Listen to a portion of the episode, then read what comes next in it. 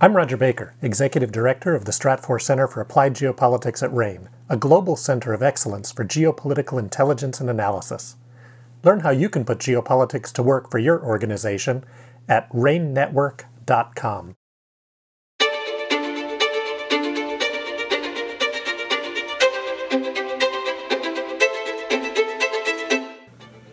Welcome to RANE's Essential Geopolitics podcast.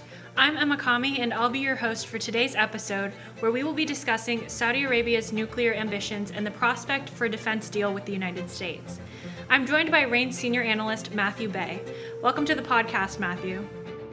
Thank you, Emma. So, to start us off, why is Saudi Arabia and the United States making apparent progress on a deal involving nuclear energy technology?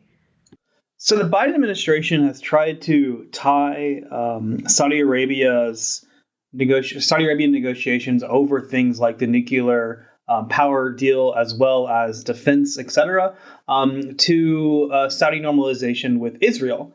Um, and for the Biden administration, this has been a signature way for them to try to, um, I guess, in a, in a, sense, one up what the Trump administration did around normalization for Israel, um, not only for political purposes, but also just because, in general, U.S. Um, partners in the Middle East uh, partnering together, um, like Israel with Saudi Arabia, would generally be good for the United States because um, it would allow the United States to more closely um, focus its efforts on our, on um, China without necessarily being dra- drawn back into some sort of a conflict within the Middle East. Um, additionally, um, the cooperation between Israel and Saudi Arabia would also allow for them to be more coordinated on their policies against Iran. Um, and the, the Biden administration is also right now looking at China and viewing some of the deals that China has signed in the Middle East over um, the last year, specifically uh, looking at the um, normalization agreement between Iran and Saudi Arabia. Um, the Biden administration is trying to now um, essentially uh, make sure that it still has a, a, large enough influence within the Middle East and that China is not the one that's driving a lot of the agenda things. Um, so all of this is now leading the United States to be a little bit more I guess, pragmatic on its position towards Saudi Arabia. Um, if you remember when the Biden administration came into office, they talked about you know focusing on human rights, um, reviewing the relationship overall. Clearly, that's no longer the U.S. administration's policy, so they are negotiating this kind of trilateral arrangement between the Saudis, um, of course, the Americans, um, and the Israelis.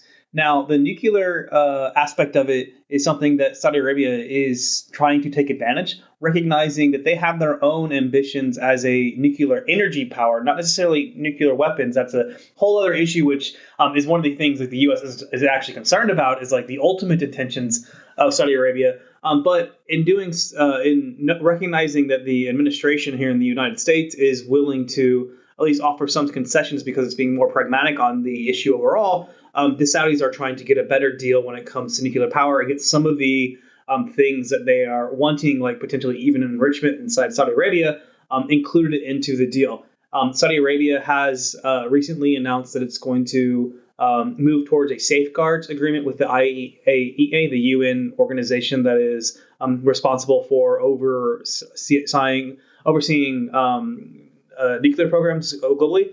Um, if the idea, idea there being that um, if Saudi Arabia accepts heightened scrutiny, um, that is clearly something that they would only do under the idea that they recognize that um, they will need to have more oversight to their nuclear program if they were to ever get a sign, a, sign a deal with the United States. Can you explain a little bit what the strategic value of a nuclear program to Saudi Arabia is? Right. So Saudi Arabia has a couple of reasons as to why they would want to uh, pursue nuclear um, energy. Um, the first is just from a sheer um, standpoint of um, economic development, energy diversification, etc. Um, it would allow for them to diversify their domestic energy sources and free up some capacity to export um, oil and natural gas that they're currently using at least some of domestically for power generation, for example. Um, but there is the long term uh, question as to whether or not Saudi Arabia would have an interest in developing its own capabilities because, to develop nuclear weapons, um, particularly as it looks across the, the Gulf and sees that um, Iran has effectively adopted a hedging strategy to where it wants to have a nuclear program that then gives it the option of what a weaponization sometime down the road. Um, if Iran was able to get a nuclear weapon or develop nuclear weapons, um, the Saudis would certainly um, think about what that means for the, the, security relationship and security risk with Iran. Um, they would be viewing um, having possession of a nuclear bomb um, in response to Iran as effectively a way to establish some level of deterrence against Iran. Um, of course, the U.S. would be concerned about just the idea of just prol- nuclear proliferation in the Middle East uh, at large. Uh, but that's kind of what the way that, that, the Saudis are looking at this. When Mohammed bin Salman, the crown prince, um, is speaking to Fox News or Western outlets, he's been very clear that if the Iranians get uh, a weapon, uh, a nuclear weapon, the Saudis have to, in some way or some capacity. Um, so for the Saudis, having a nuclear energy program um, allows them to do more research around nuclear technology that, um, in some cases, may tre- be transferable to a potential nuclear weapons program in the future. Right. That makes a lot of sense. Um, and would the would Congress back the Biden administration on any agreement?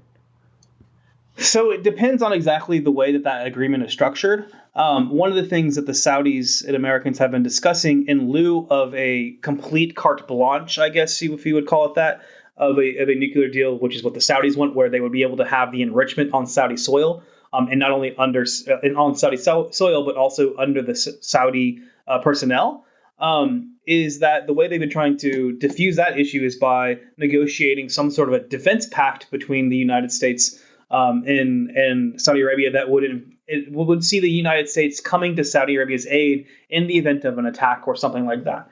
Um, and the idea there being that if um, Saudis um, sign a defense treaty with the United States, they won't need necessarily a nuclear weapon in the future, even if Iran develops one, because they would be under the United States security umbrella. Uh, whether or not that would be true um, would be a little bit more up to interpretation, of course. Um, but from the perspective of Congress, um, Congress would be looking at okay, potentially signing a defense treaty with Saudi Arabia that would, you know, compel the United States to get involved if Saudi Arabia gets into a military conflict. Um, Saudi Arabia isn't like uh, most U.S. treaty allies that you common uh, that normally have some sort of a common shared um, interests, culture, etc., like you would look at like Canada or or NATO countries, or even closer to your even like a country like Japan. Um, so that lack of shared interests would be a hindrance to Congress. Um, Congress would also not be comfortable with um, Saudis uh, doing a lot of enrichment on their soil. Um, it's possible that the administration tries to um, agree to some sort of an enrichment deal that allows for enrichment on Saudi soil, but only under the guise of you know Americans or U.S. companies or foreign companies being the ones that are doing that.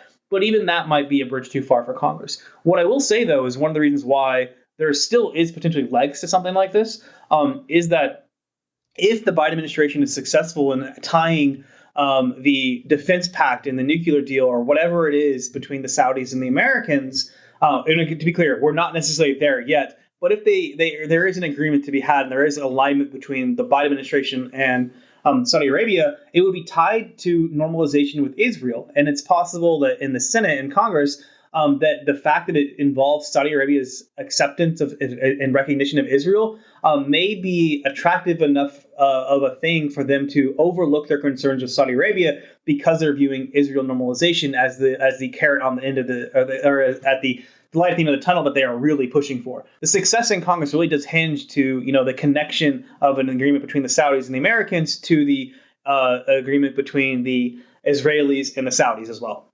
Well, thank you so much for that analysis, Matthew. Really appreciate you coming on the podcast. Thanks for having me. For more geopolitical and economic analyses like this, subscribe to our geopolitical intelligence product, RANE Worldview.